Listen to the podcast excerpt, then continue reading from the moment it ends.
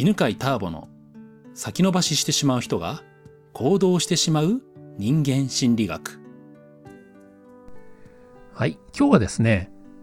まあ、心理学の面白い理論についてお話ししましょう。えー、プロスペクト理論っていうんですけど、まあ、これね、あの、とても簡単な話で、人間は損失に敏感だよっていうことなんですね。これね、ダニエル・カーネマンっていうね、まあ、心理学者、行動経済学者かな、の方がね、えーまあ、発表したものなんですけど、これでわかるのは、人間は、まあ、論理的なね、えーまあ、公正な判断をなんかしてるような気持ちになってますけど、実はかなり偏った判断をしてるっていうことなんですね。まあ、そして自分に当てはめるとね、損失回避の方に傾いてしまうっていうのを防ぐことができます。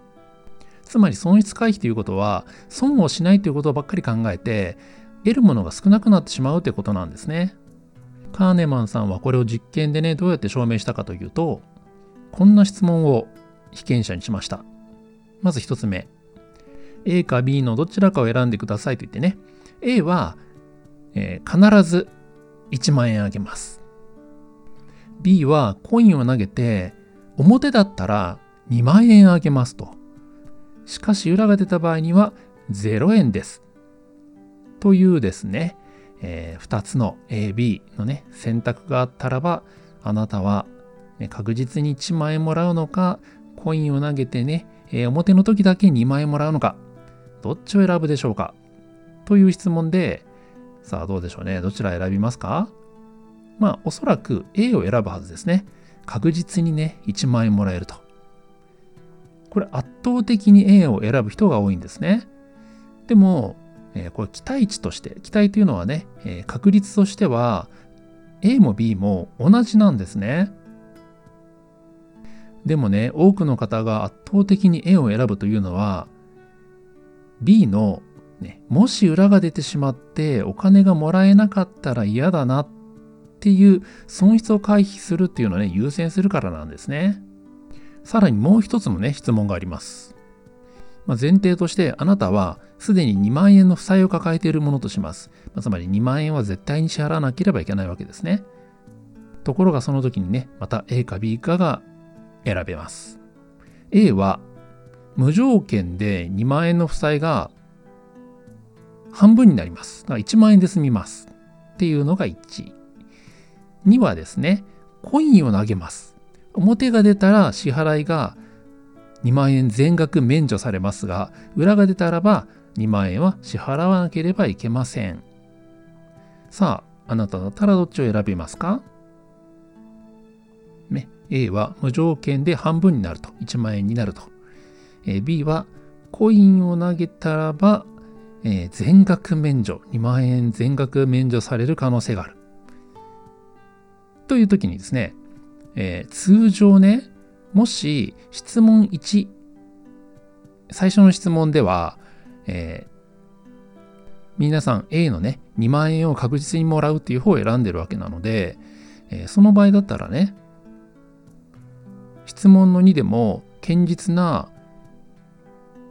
無条件で負債がね1万円減るよっていうのを選ぶはずですよね。ところが多くの方が質問2でね B のコインを投げて全額免除されるチャンスにかけるっていう方を選ぶんですよね。で実際に僕もね、まあ、そうしました。えー、質問1でね、まあ、無条件で手に入る方を選んで、まあでも2だったらね、まあまあまあちょっとかけてみるかなみたいな。どうせね、2万円は支払わなくちゃいけないものだった。まあ、それがもしね、全額免除されるならば、えー、コインをね、表が出るのをね、かける方を選びますね。まあ、これがですね、人間の不思議な性質で、これ一貫性がないんですよね。うん。1で堅実だった人がね、2で急にギャンブラーになるってことですからね。まあ、この結果が意味することって何かっていうと、人間は目の前に利益があると、利益が手に入らないというリスクを回避するというのを優先するということです。ところが、損失を目の前にすると、損失そのものを回避しようとする傾向があるよってことなんですね。もうちょっとね、違う言い方にすると、利益に関しては確実な利益を求めるんだけど、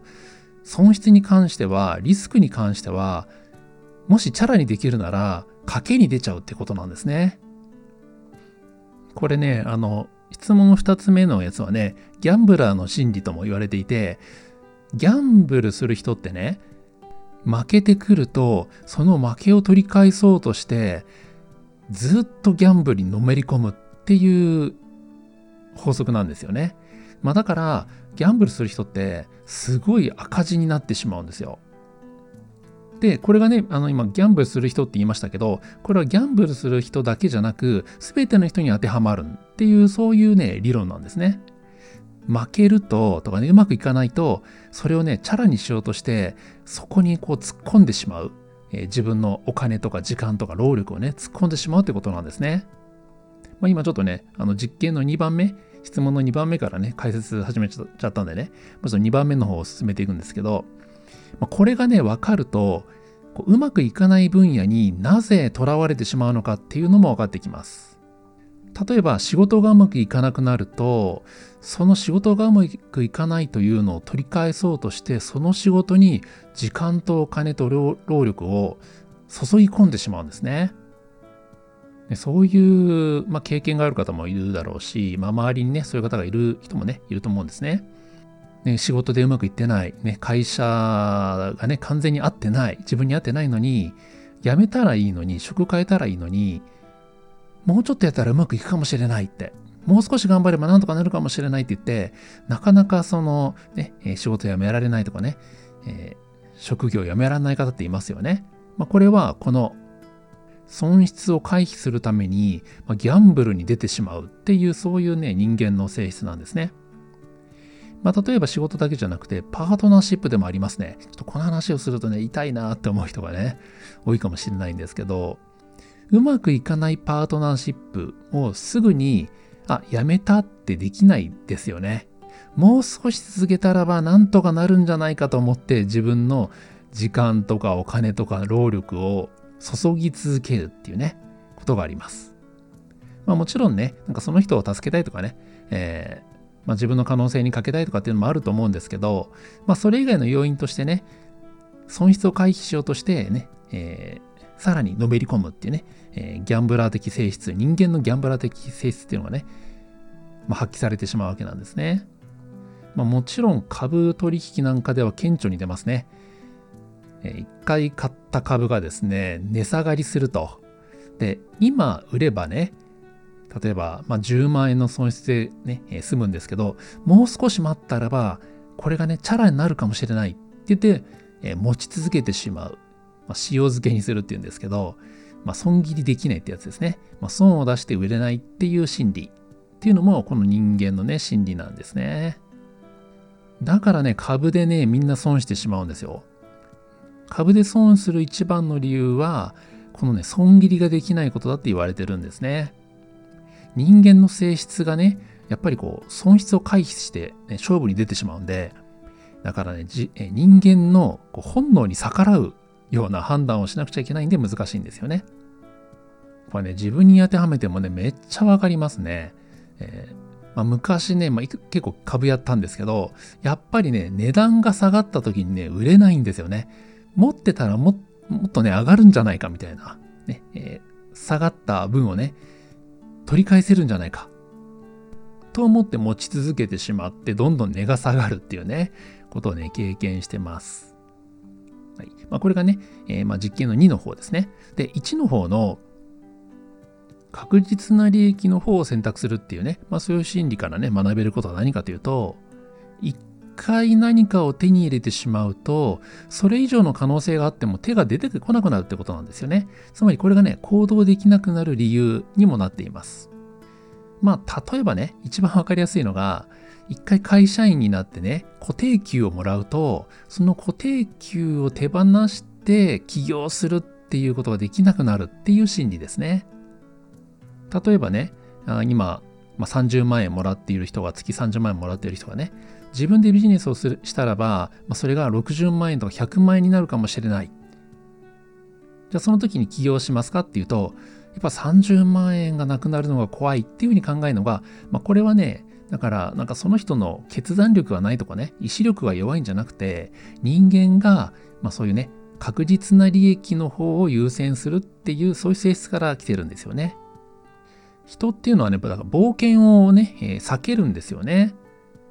今何かが手に入っているならば、それ以上、ね、手に入る選択肢があったとしても、えー、今手に入れているものを失う危険がある、リスクがあるならば、そのリスクを回避するためにね、えー、新しい大きなものを選択しないっていう風になっていきます。まあもちろんね、だから手堅い人生にはなるんですけど、まあ、ワクワクした人生にはなりにくいし、まあ、人生の可能性を広げるっていうところでね、ブレーキがかかってしまうんですね。まあ、なのでね、えー、まあ、いつも必ずね、今得てるものを手放しなさいっていうことをね、言ってるわけじゃなくて、まあ、時には、新しい可能性に挑戦するっていうことも人生の可能性を広げる、えー、きっかけになるかなということを分かっておくといいと思います。はい。ということで今日はカーネマンさんの提唱しているプロセク、プロ、プロ、プロスペクト理論について解説しました。最後で噛んじゃいましたけど、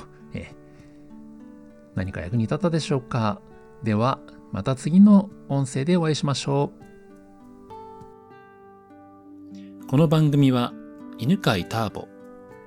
ナビゲーター、竹岡由伸でお送りしました。